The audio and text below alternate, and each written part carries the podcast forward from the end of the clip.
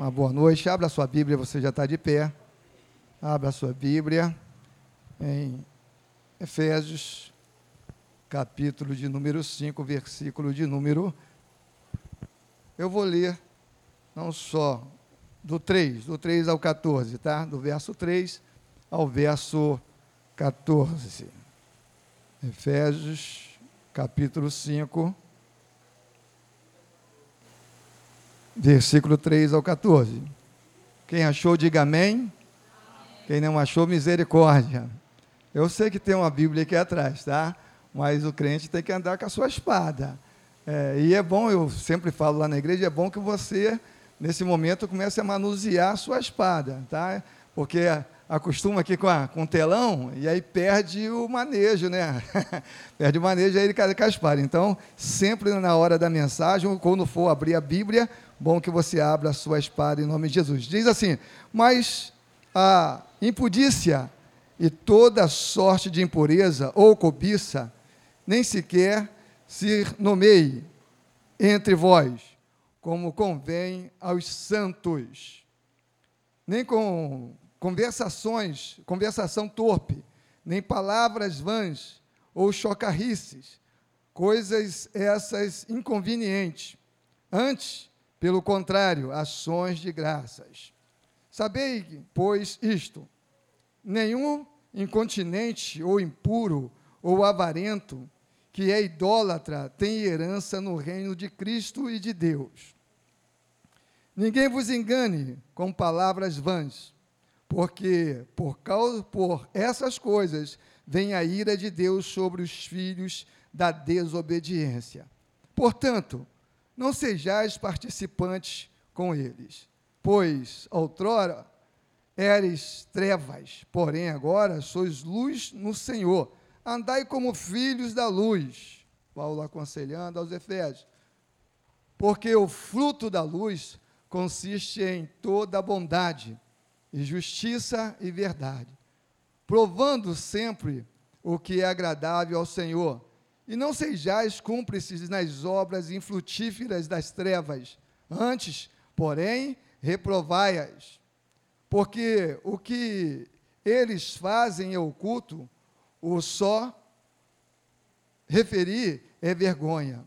Mas todas as coisas, quando reprovadas pela luz, se tornam manifestas, porque tudo que se manifesta, que se manifesta é luz.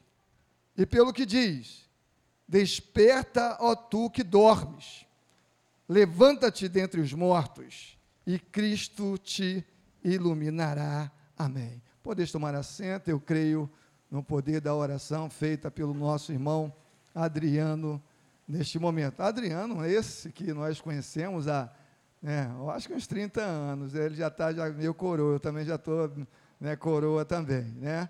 E já conheço o pastor Jaci Miguel, como ele bem disse, tive a honra e o prazer de fazer seminário com ele, hoje nós estamos juntos no distrito de Belfor Roxo. Mas eu também já fui cantor, né? Estou brincando. Eu, eu cantava num grupo Brilho Celeste e o pastor José Duarte, ele era o pastor na lojinha. Não sei nem onde fica a lojinha por aqui mais, eu não sei nem onde. Eu só sei que eu vinha na lojinha, né, durante a semana, ajudar o pastor José Duarte, né, aqui na, na, era congregação na época, lá na lojinha. E quase toda semana eu estava aqui com o conjunto Brilho Celeste, né, é, tentando né, a, ajudar na obra do Senhor. Então nós acompanhamos aí, acompanhamos também o processo né, do sogro do pastor José Miguel, o pastor, não pode deixar, o pastor Altivo, o pastor Altivo, acompanhamos também né, a jornada do pastor Altivo e outros pastores que estiveram aqui. Trabalhamos no distrito com o Almério, né, Merinho, que foi membro aqui por muitos anos, e hoje, né, aprove Deus estarmos aqui como superintendente distrital né, de Belfor Roxo, mas isso não quer dizer né, nada não. A prerrogativa não quer dizer nada para a gente. O importante é sermos servos. É, fala para o seu irmão, é importante é sermos servos. Fala para ele. Temos que ter o sentimento de servos, porque esse foi o sentimento que Jesus Cristo de Nazaré tinha. Né? E quando ele pediu para alguém lavar os pés dele, aí o cabra falou: Não, eu não vou lavar os seus pés, então você não tem parte comigo. É, Jesus foi um líder servidor e nós precisamos aprender com o Mestre, sermos servos um do outro, em nome de Jesus. O texto é um texto muito sugestivo. É, é um texto que eu vejo aqui três tipos de igreja, e lá do verso 3 ao verso 14 eu vejo Paulo exortando a igreja de Éfeso, de Éfeso, chamando a atenção deles que não era, né, usando o nosso linguajar, não era para estar se contaminando. Quando ele escreve isso, ele escreve, ele estava em prisão, e quando ele escreve esta carta, ele escreve este capítulo, esses versículos que acabamos de ler, ele está preocupado com a igreja. E nós também estamos, né? É, quando eu falei sugestivo, porque nós também estamos preocupados com a igreja de hoje temos tido reunião com os pastores e temos estado é, preocupado com a situação e a posição que as igrejas, quando falo a igreja, né, eu estou falando da igreja, o órgão, não a organização. A, orga, organização é o que a gente, tá, a gente vê, é o CNPJ, é a igreja em si, mas o organismo, que é a igreja é invisível quando falamos de igreja invisível, é aquela que vai entrar no céu. É aquela, né? O, o organismo é aquela que vai entrar no céu, que está com o seu nome escrito no livro da vida. Não estou falando de igreja metodista uesiana, que isso aí é uma organização, nem assembleia, é uma organização. Mas a minha preocupação hoje é com a igreja, o organismo de Cristo, a igreja que vai morar no céu né, independente de rótulo ou nome de igreja ou CNPJ. Eu tenho estado muito preocupado que vejo a igreja caminhando em passos largos para a perdição. O que era pecado antigamente, hoje já não é mais pecado. O que era errado antigamente, né, já hoje também não, não é mais errado. E a preocupação de Paulo era essa. Nessa igreja, eu acredito que né, neste momento ele escreve por quê? Porque o que estava acontecendo naquela época é o que está acontecendo hoje. Né? O mundo, quando falamos em o mundo, o pecado tem invadido as igrejas e nós temos tentado, estamos tentando se adaptar ao sistema mundando. E a Bíblia diz né, que o mundo jaz no. O sistema né, já está no maligno, o sistema não é de Deus. O sistema conspira contra as coisas de Deus. E a gente vê muitos teólogos inventando um monte de coisa, fugindo da realidade, fugindo do evangelho simples, do evangelho que Jesus Cristo pregou. O evangelho não é complicado. Ah, mas viver o evangelho né, é viver na contramão de, de, do mundo. Temos que entender, sei de santo como eu sou santo, Jesus falou. Seguir a paz com todo, Hebreus. Seguir a paz com todo né? e a santificação sem a qual ninguém verá a Deus. Mas não é isso que a gente vê por aí. A gente está vendo as igrejas andando de qualquer maneira. Né? Não só não é eu, só o Ezeano, mas a, a, as demais. E nós estamos nos conformando com essa situação, mas nós não precisamos, é, podemos nos conformar. Paulo escrevemos aos Romanos, capítulo 12, versículo 2, ele diz: Não vos conformeis com esse mundo, mas renovai-vos pela renovação da sua mente. Você, com carinho, toca no seu irmão e fala para ele: Você tem a mente de Cristo. Se você tem a mente de Cristo, Cristo te chamou para fazer a diferença nessa terra.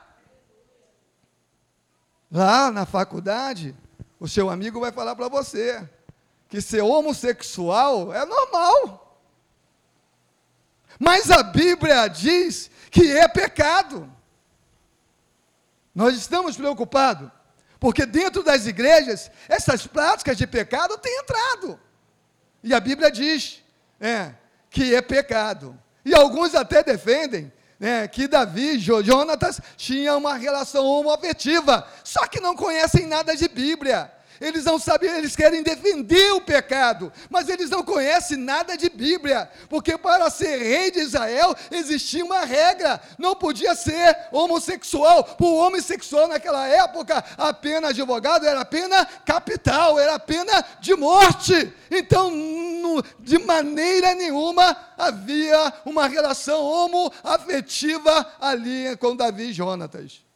Mas lá ele fala para você, e ele não entende nada de Bíblia, ele não conhece nada de Bíblia, ele não sabe nada de Deus. Né? E eu tenho, eu tenho preocupado como Paulo, estava preocupado escreve essa carta, o contexto você vai ver, que Paulo está chamando a atenção para a igreja não se contaminar.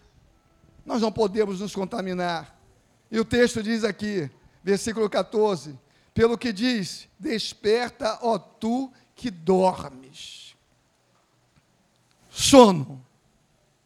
Eu aprendo aqui. Sono é um momento de inconsciência. O homem, ele é dividido o seu psique em três partes: inconsciente, pré-consciente e consciente. Quando o homem está acordado, ele está no seu estado consciente. Quando ele está naquele, naquele momento é, é, de que, daquela madornazinha no seu pré-consciente. E inconsciente, ele já está dormindo e até roncando. Mas ele está morto? Não, ele não está morto. É, ele está dormindo. Então, esse é o primeiro tipo de igreja que eu quero trazer hoje aqui para nós, para nós meditarmos nisso. Há uma igreja que está dormindo. E é o que nós estamos vendo aí, muitas igrejas que já dormem, já estão dormindo, não estão mais é, é, é, é avivadas, não estão mais olhando para Jesus, que é o autor e o consumador da nossa fé. E o outro tipo de, de igreja é a igreja que está morta. Morte. O que, que entendemos de por morte? Morte é o final da linha. Não gostamos nem de falar de morte. Morte é o final da linha. Acabou, morreu. Só tem um que pode fazer alguma coisa. Quem? Quem? Jesus. Só Ele pode ressuscitar. Só Ele tem poder para chamar o morto. Lázaro, após quatro dias, estava morto já de quatro dias. Jesus brada e Lázaro ele sai. Lázaro sai, ele ressuscita. Então entendemos, né, que Jesus tem poder para ressuscitar. A igreja que está morta também pode né, voltar a viver. Né? O versículo diz: Desperta, ó tu que dormes, levanta-te dentre os mortos.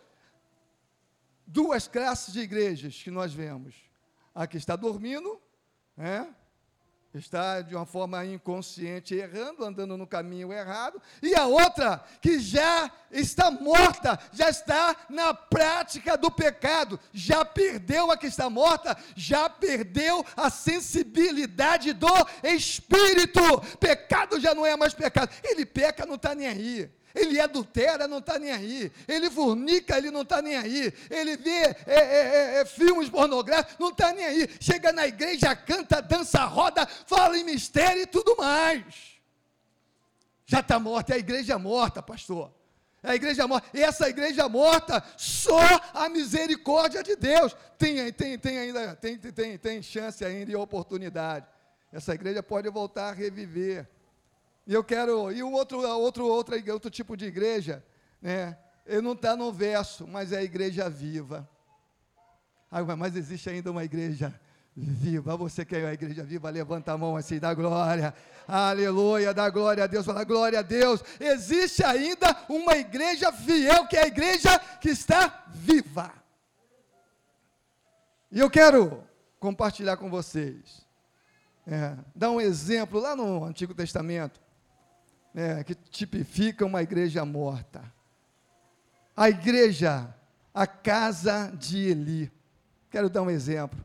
A casa de Eli, capítulo 3, 4, né, de 1 Samuel, a gente vai ver isso.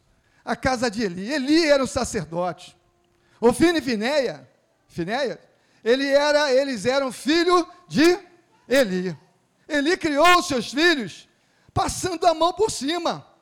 A igreja, né, a igreja aqui está morta. É, a igreja que está morta. Eli, a casa de Eli, já havia pecado, os filhos de Eli pecavam, e Eli, como sacerdote, deveria chamar a atenção. Como sacerdote, deveria chamar os seus filhos, ó, oh, vocês estão errados. Eles roubavam o que era de Deus. Vocês sabiam disso? Vem comigo, imagine. É, venha comigo, vamos para a história. A igreja que estava morta, né, que representa a igreja, tipifica a igreja morta, né, a casa de Eli. Ah, o, o, o, eles tiravam as ofertas, os dízimos e as ofertas que eram dadas, eles iam lá, tiravam o melhor, aquilo que era do Senhor, comiam e ainda levavam prostituta né, para o lugar santo que não era para levar, para terem relações com elas. E o pai, o que, que o pai fazia? O que, que o pai fazia? A igreja, eu estou falando da igreja que está morta, ela perde a sensibilidade. Ofine e Vinéias, eles perderam a sensibilidade. Eli, como sacerdote, ele perde a sensibilidade. Mas Deus já estava preparando uma igreja viva. Que ia vir de Ana, ia vir de um milagre. Samuel, a igreja viva, Deus já estava preparando. E nos nossos dias, Deus já está preparando um grande avivamento no Brasil. Uma igreja viva, uma igreja eficaz, uma igreja que vai fazer a diferença no nosso Brasil. Estamos vivendo um momento crítico, mas Deus vai levantar uma igreja viva. Ele já está preparando. Ele já está preparando essa igreja em nome de Jesus. É. Ele, ele não faz nada, mas tem consequência.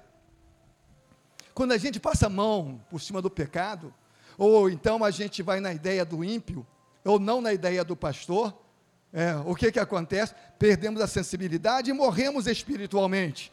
E aí, morrendo espiritualmente, não está nem aí. Vem, canta, tem cara de crente, parece ser crente, anda com Bíblia na mão, canta, louva, mas já está morto espiritualmente. Casa de Eli, filhos de Eli, mas tem consequência tem consequência. Eles vão para a guerra. Israel vai para a guerra. Chega lá na guerra, os filisteus, na primeira batalha, os filisteus vencem né, o, o, povo de Deus, vence os israelitas. Naquele dia caíram para aproximadamente 4 mil soldados. E aí eles pensam: olha, é porque a presença de Deus, olha aí, a presença de Deus não está conosco. A igreja morta, a igreja não valoriza a presença de Deus. A presença de Deus é, é, banal, ele não quer nem mais saber da presença de Deus. O negócio é cantar, o negócio é aparecer, o negócio é dizer que é crente, mas já está morto, e já estavam mortos. Israel estava em pecado, Israel já estava na idolatria, a igreja morta, mas perderam a sensibilidade. Mas com eles estavam a arca de Deus que representava, simbolizava a presença de Deus. A arca estava com Ofine e Finéias. Os dois filhos de Eli. E aí alguém lá no campo, na guerra, ele fala assim: ó, oh, nós perdemos essa batalha porque a arca não está conosco. Ou seja, nós perdemos porque a presença de Deus não estava no meio da batalha. A presença não estava no meio da batalha. É, a arca, ela simbolizava a presença de Deus. A arca não era a presença de Deus, tem uma diferença. Simbolizar a presença e ser a presença, tem uma diferença aí. É. E hoje, quem é a arca para nós entendermos? Quem é a arca de Deus hoje? Quem? Quem? Quem? Não, você vai falar nós, não, a gente costuma. Você vai falar eu. Chama a responsabilidade aí, bate no peito. Eu sou a arca de Deus, fala comigo aí. Eu sou a arca de Deus. Você é a arca hoje que simboliza a presença de Deus. Onde você andar, as pessoas têm que ver o reflexo, a presença de Deus com você, o brilho de Jesus. Rapaz, você é diferente, você fala diferente, você anda diferente. A presença de Deus. Eu estava um dia, veio na mente agora. Eu estava um dia de férias o Bruno e a família dele estavam comigo.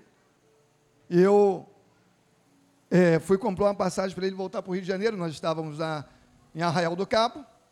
E eu estava, claro que a gente está lá na, na, na Praiana, a gente não tira foto nem nada, mas eu estava à vontade, né? Nu não, claro que não, né? Mas estava de bermudão, camiseta. E a rodoviária de Arraial do Cabo estava lotada. E aí chegou uma mulher, começou a conversar comigo. Conversa vai, conversa vem, conversa vai, conversa vem. Eu estava de camiseta, de bermuda. E ela falou assim: O senhor é evangélico, não é? Falei, sou. Também não me identifiquei, só falei, sou. Continuamos a conversa, papo vai, papo vem. Aí ela virou, depois de uns 40 minutos de conversa, o senhor tem jeito de pastor. O senhor é pastor? Falei, sou. Mas como é que ela me identificou? Eu estava de bermuda e de camiseta. Eu estava de bermuda e de camiseta.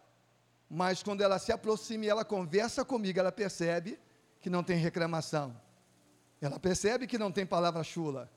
Ela percebe uma diferença no meu falar, a forma de conversar. E ela percebe, não é esse, não é, não é um comum que está no meio de nós. E ela consegue detectar. E conversando, ela também já tinha sido da Metodista Weziana lá de, lá de, lá de Caxias aqui, né? De Doutor Laureano. E acabamos, né, e ela falou que já tinha sido membro da Igreja Metodista Weziana. E então a Igreja Viva ela é reconhecida porque nós também representamos a presença de Jesus Cristo, a presença de Deus. Vós sois templo do Espírito Santo, a arca de Deus, hoje somos nós.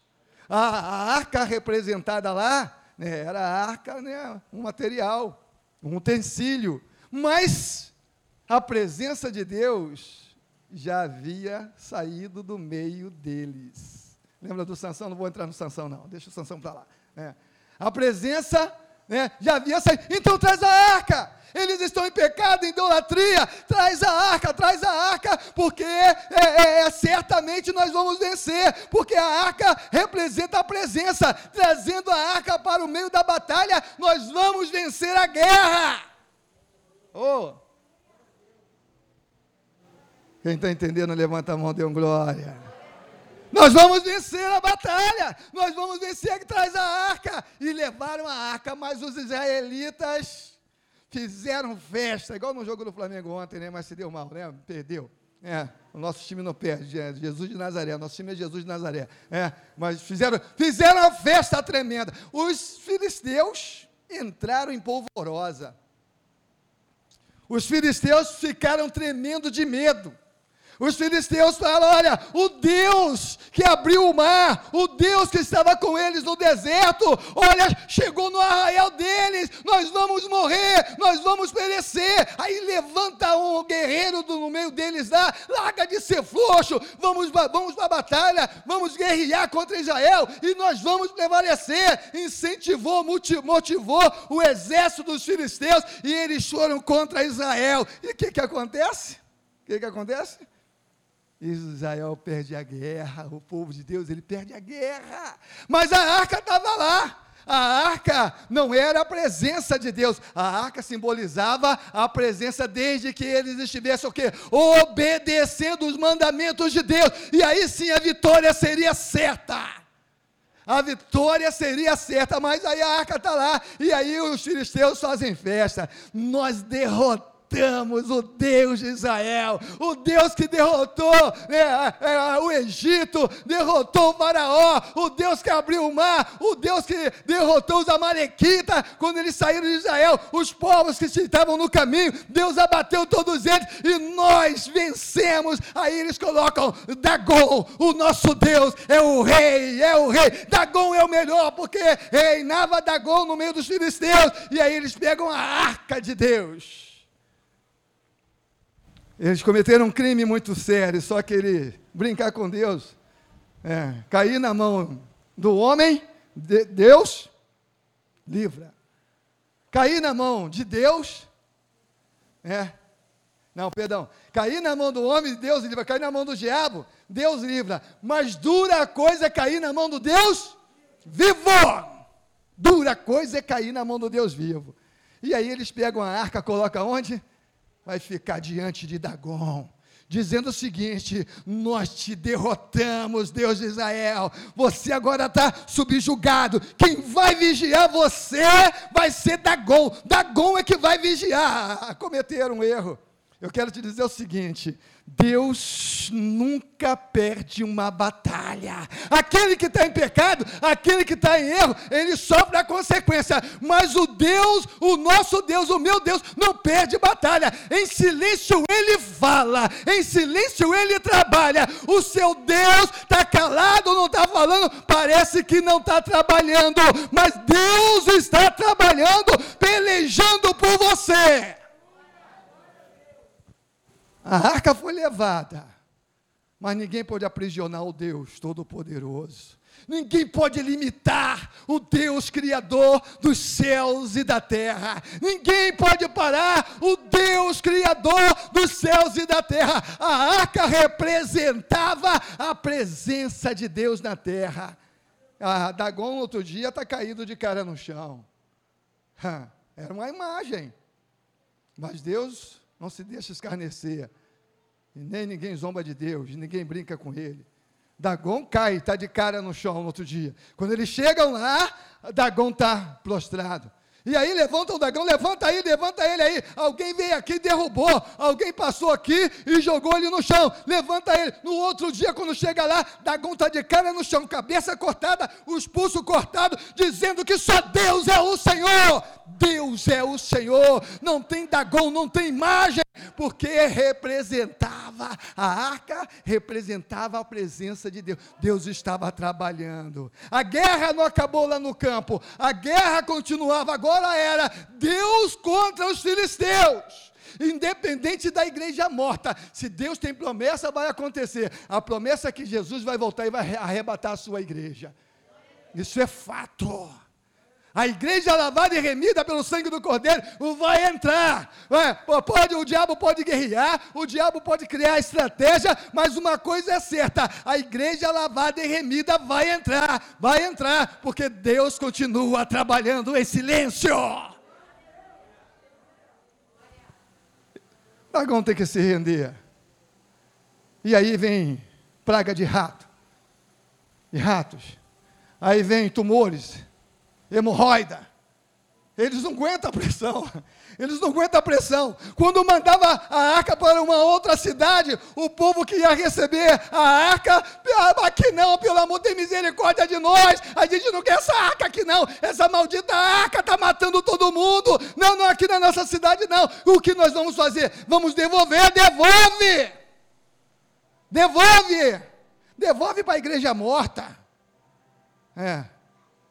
Ah, então acorda, tu que é, é, levanta tu que está morto. Né? Efésios diz aqui o texto. É, Desperta tu que dormes. Levanta-te dentre os mortos. Deus estava interessado em despertar aquela igreja que estava morta. A arca, eles botam boi novos, mandam a arca de volta para né, Israel. Ela chega numa determinada cidade, e ali alguns desavisados, a igreja morta só, é só Jesus, pastor. Alguns desavisados pega a arca e abre a arca, morre 70 de uma vez. Não era para botar a mão e nem abrir a arca. E aí mandam para onde? Para a casa de Abinadab. Casa de Abinadab. Repete comigo. Casa de Abinadab. Aleluia. Agora você vai abrir, vamos abrir a Bíblia. É, na casa de Abinadab, em nome de Jesus. 2 Samuel, capítulo 6. 2 Samuel, capítulo 6. Aleluia. Quem achou, diga amém. Quem não achou, diga misericórdia. Diz assim: Tornou Davi a juntar todos os 30 mil. E dispôs-se, e com todo o povo tinha consigo, partiu para Balá de Judá, para levarem a arca para cima para levarem a arca, deixa eu voltar aqui me encontrar, levarem a arca lá para cima, a arca de Deus, sobre o qual se invoca o nome, o nome do Senhor dos exércitos, que se assenta acima do querubins. Puseram a arca de Deus num carro novo e a levaram da casa de Abinadab, que estava no alteiro, e Uzá e Aio, filhos de Abinadab, guiavam o carro novo. A intenção de Davi agora, casa de Abinadab, a igreja que dorme. A arca foi para onde depois que veio da terra dos filisteus? Capítulo 7, né, capítulo 7 de 1 Samuel, abra lá, tá, tem aqui para a gente andar rápido. 1 Samuel, capítulo 7, por favor né, versículo 4, se não me falei a memória, para a gente andar rápido. A arca foi parar né, na casa de Abinadab. Vamos nós? É, 1 Samuel, capítulo de número 7. É, passa. Versículo 2, 2, 2. E sucedeu que desde aquele dia a arca ficou em que, que queria, Queriarte Jearim, e tantos dias se passaram, que até chegaram a 20 anos, e leve, lamentava toda a casa de Israel, né? Pelo Senhor, a arca. Então falou, é, isso aí, pode, pode voltar, pode voltar, deixar no 2 mesmo. Né? A arca ficou 20 anos na casa de quem? De Abinadab não viu fumaça, não viu nada. A arca representava a, a presença, mas a igreja que dorme não valoriza a presença. A igreja que está dormindo o sono da indolência não, não, não, não, não dá valor à presença de Deus. Abinadab, sacerdote, a arca fica na casa dele 20 anos e não acontece nada, porque de repente os filhos passavam, olhavam para a arca, está aqui na minha sala atrapalhando, estou conjecturando, atrapalhando a minha sala. Né? De repente, é essa, é, é mandar essa arca para cá, aqui para casa, para ocupar lugar, mas a arca representava a presença de Deus. A arca não era um utensílio qualquer, precisava de que a casa de Abinadab deveria entender e reverenciar a arca que representava a presença de Deus. 20 anos ficou na casa deles e nada aconteceu. E quando Davi, né, no capítulo 6, que nós lemos, Davi dá a ordem, olha, vou buscar, porque Davi ansiava pela presença. Davi queria a presença. Davi fala: a arca está na casa de Abinadab, é hora de buscar a arca. A arca, a presença não pode ficar lá. Eu quero a presença do meu lado. Eu quero a presença na minha cidade. Eu quero a presença comigo. A igreja viva quer a presença. Quem quer a presença aí?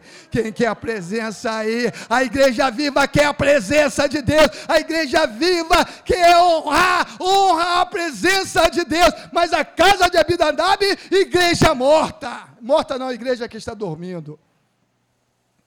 Eles até adoravam a Deus, mas estavam dormindo o sono da indolência. Aí o que, que acontece? É, Davi manda, Davi, cheio de boa intenção, ele era o rei. Prepara bois novos, prepara carros para levar a arca. E aí a gente, vai ver a consequência, né? A consequência do erro de Davi. Davi comete um erro seríssimo, seríssimo, né? Ele, a arca, na verdade, era para ser carregado por quem? Pelos levitas, no ombro dos levitas, e não em carros de boi. A intenção era boa, mas tem um ditado aí que diz que de boa intenção, inferno está cheio. A intenção do rei era boa, prepara bois novos. Não, não, a ordem de Deus não era essa, de preparar bois, bois novos, né, de preparar carro novo, carruagem, para botar a arca de Deus. Intenção boa, mas não era a ordem de Deus. Tem muita gente com intenção boa, mas não é a ordem de Deus. Muita gente com intenção boa, mas não é ordem de Deus. Davi não era a igreja, a igreja, a igreja que estava dormindo, não. Ele ansiava, mas, mas ele, no seu desejo de levar a arca, de fazer o melhor para Deus, ele comete esse delito. Mas quem tinha que brecar ele? Quem tinha que brecar ele era Abinadab. Ele é que tinha que brecar Davi, porque o sacerdote era ele. Ele sabia da função dele. Ele tinha que cuidar da arca. Ele tinha que falar: rei, tu é rei, tu é rei. Mas nem assim não. Só vai sair da minha casa carregada pelos levitas só vai sair da minha casa porque a Bíblia a palavra diz assim: a ordem de Deus é essa. Levita tem que carregar a arca no ombro. Se o Senhor fizer o certo, o Senhor tira a arca. Mas ele queria se ver livre. Quantas vezes a igreja que está dormindo quer se ver livre da presença? Você quer ver? Eu, quando me afastei da, da presença de Deus, as pessoas ainda me chamavam, tá lá tomando cervejinha. as pessoas ainda me chamavam de crente. Pô, cara, tu não é crente? Eu queria me livrar desse nome, desse rótulo. A igreja que dorme ou a igreja que está tá morta, ela quer se livrar da presença. Porque onde vai, tem a presença. Onde eu ia, as pessoas falavam, cara, você parece crente. Mas eu queria me livrar desse rótulo. Quem está morto espiritualmente não quer mais saber da presença, não quer que alguém compare ele com crente, porque está morto ou então está dormindo. Abinadab leva ao estilo de Abinadab, Aio, e usar, graças a Deus, vai levar, a arca vai embora, a arca vai embora. Só que o que? O que, que acontece? No meio do caminho, né? No meio do caminho, ele, um deles coloca a mão na arca, a arca escorrega, né? E aí o que, que acontece? Ele usar, coloca a mão na arca. Cometeu um grande delito. Não era para colocar o texto, vamos lá, vamos para o texto. Né? Levaram-no com a arca de Deus da casa de Abinadab.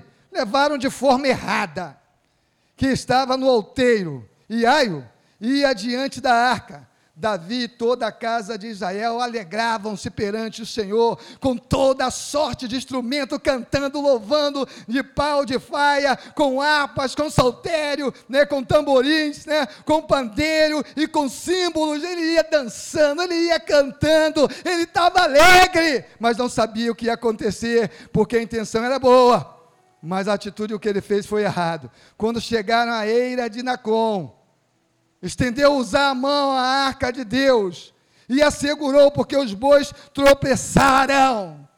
Não era para boi estar tá carregando a arca. É. Não era. E aí os bois tropeçam. Usar, por que meteu a mão? Ele sabia que não podia. Era, a regra era essa, ele não podia mexer na arca, ele não tinha direito de tocar na arca, na arca, e aí ele toca na arca e Deus fulmina usar, mandando uma mensagem, está tudo errado. Mandou uma mensagem, aí Davi se apavora. Os súditos de Davi né, se apavora, porque ele está dando ouvido, ele, ele deu ouvido e estava é, se, se aliando uma igreja que estava dormindo. E aí, ó, ele se apavora. E agora? Aonde vai botar essa arca? Vamos para a história? Vem comigo? Vem comigo? Vamos comigo? Vamos para a história. Imagine, Adriano, você lá, eu lá, a gente lá.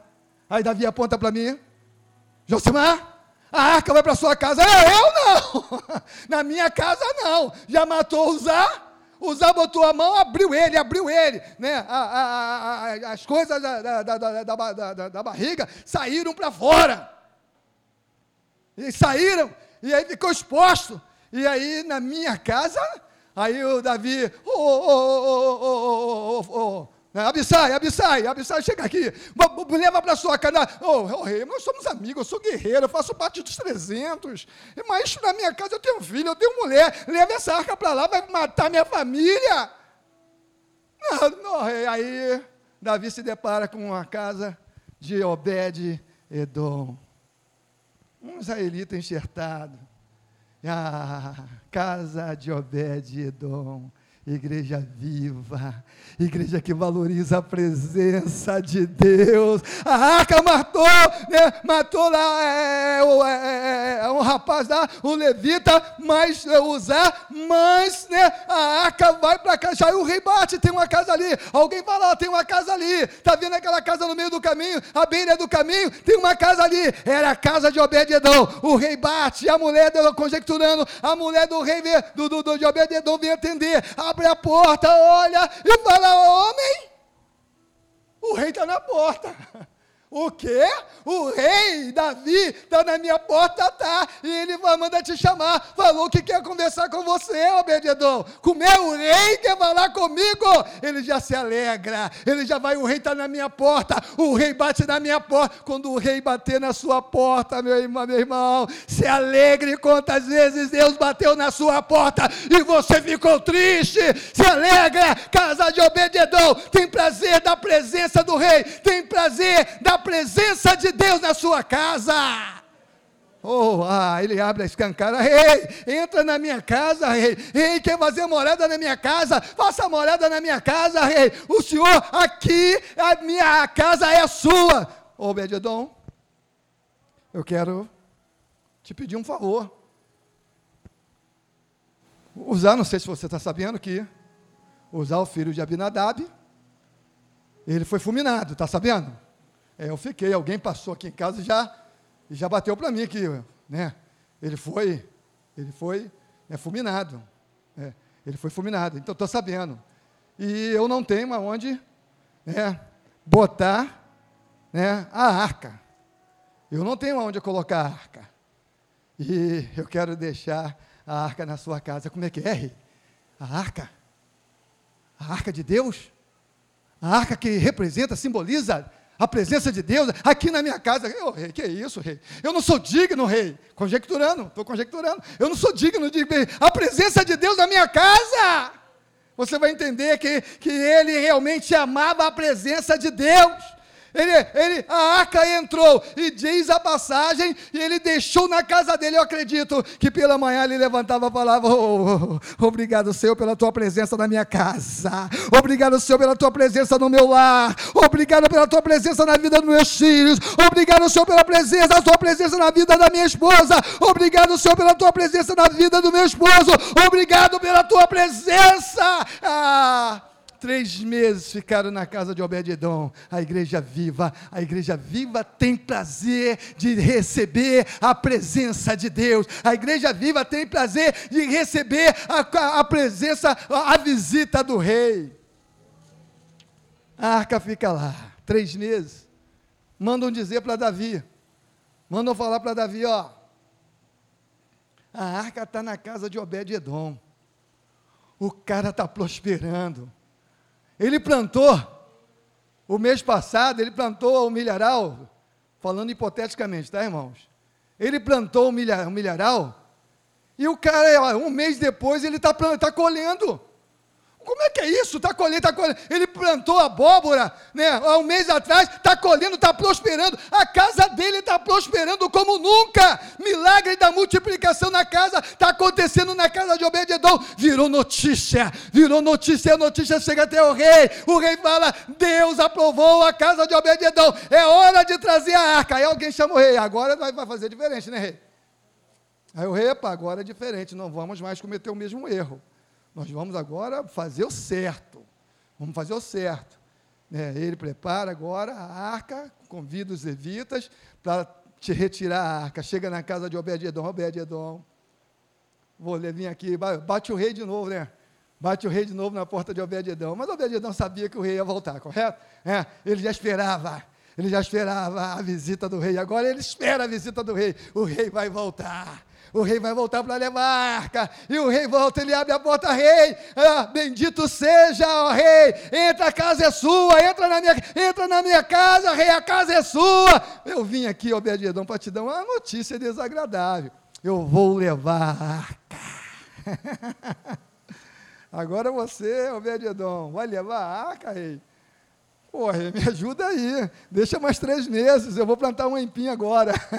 eu vou plantar. Eu estou agora projetando para plantar o canavial, para plantar o empim. É, agora vai levar. Me dá, me dá mais três meses aí, me ajuda. Mas a Obed-Edom não quis nem saber se ele estava preparado com um projeto para plantar mais alguma coisa. Ele fala: Rei, vai levar a arca? Então tá tudo bem. Eu quero te pedir também uma coisa, Rei. Você lê a história que você vai ver. Eu quero te pedir uma coisa, Rei. Eu e a minha família vai seguir a presença do rei. Ah, ele deixa tudo. Obed-Edom, deixa a casa, deixa o mineral, deixa as abóbora, deixa a prosperidade grande que a casa dele teve. E ele, por causa da presença, ele chama a mulher, mulher, vamos embora, vamos, rei, o senhor deixa a gente ir, a gente ir atrás dele. Eu não vivo mais sem a presença, não, rei. Eu não vivo mais sem a presença dele. Aonde ele for, eu vou junto, rei. O rei então está tá disposto, cabra? Está disposto? É isso mesmo que você quer? Vai largar tudo para seguir a presença? Vai largar tudo? Vou largar tudo. Vou vir com a minha família, vou trazer toda a minha família e nós vamos atrás da arca. E aí, ah, quem ama a, a igreja viva, que ama a presença. Você leia a história desse homem. Você vai ver, para a gente fechar, você vai ver quem foi, né, quem foi É, Obed-Edom, depois que ele foi atrás da presença. Obed-Edom foi porteiro, eu anotei aqui. Obed-Edom, segundo Samuel, deixa eu achar aqui. Segundo Crônicas, capítulo de número 15, versículo 18. Bota aqui para mim, por favor. Eu anotei aqui. Né, pra gente, só para fechar, tá? Quem ama a presença de Deus, o que é que acontece? A prosperidade. Quem vai atrás da presença, a prosperidade também segue ele.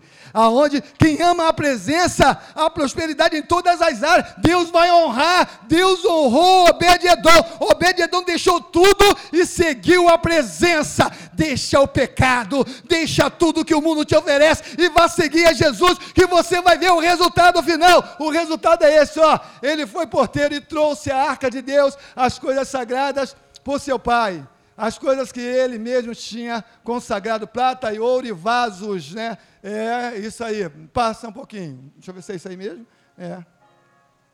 E não houve guerra. É. Ao ano. É segundo mesmo. Perdão, perdão, perdão. Não é segundo, não. É primeiro, é primeiro crônicas, tá? É primeiro, tá? Primeiro crônicas, tá? Não é, não é segundo, não. Eu confundi aqui. Primeiro crônicas, capítulo 15, versículo de número 18. Diz assim: E com eles os seus irmãos da segunda ordem, a Bene, Jaziel, Semiramote, Jeiel, Uni, Eliabe, Benaia, Manassés, Matati, Matitias, Elifeleu, Biquineias, Obed-Edom e Jeiel, os porteiros.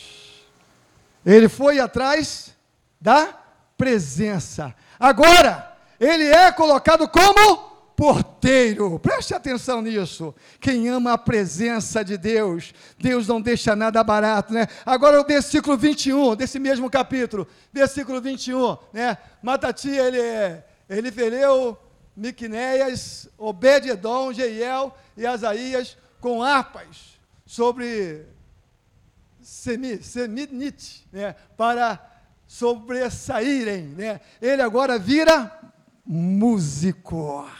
Obed-Edom agora vira, vira músico.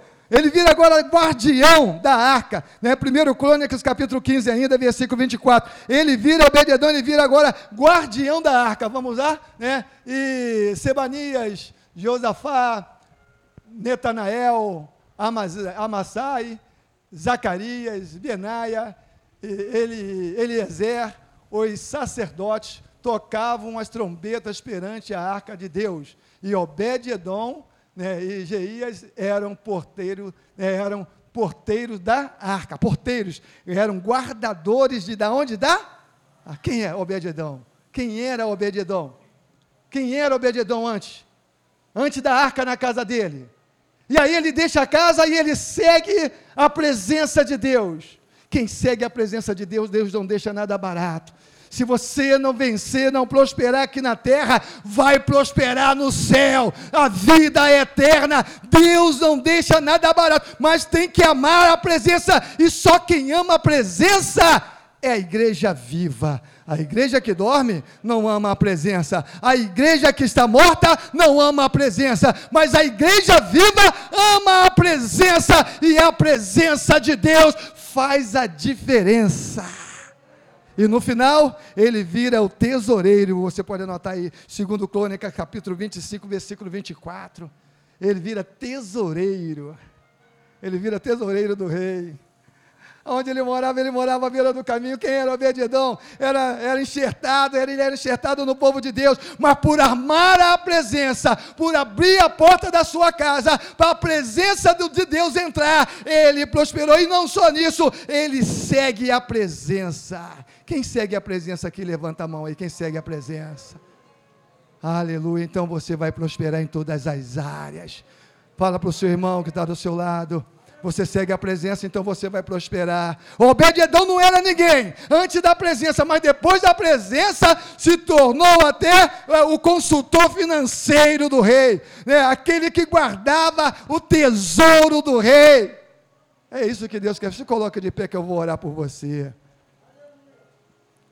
A igreja que dorme, a igreja que está morta, é a igreja que está viva. Qual igreja você é?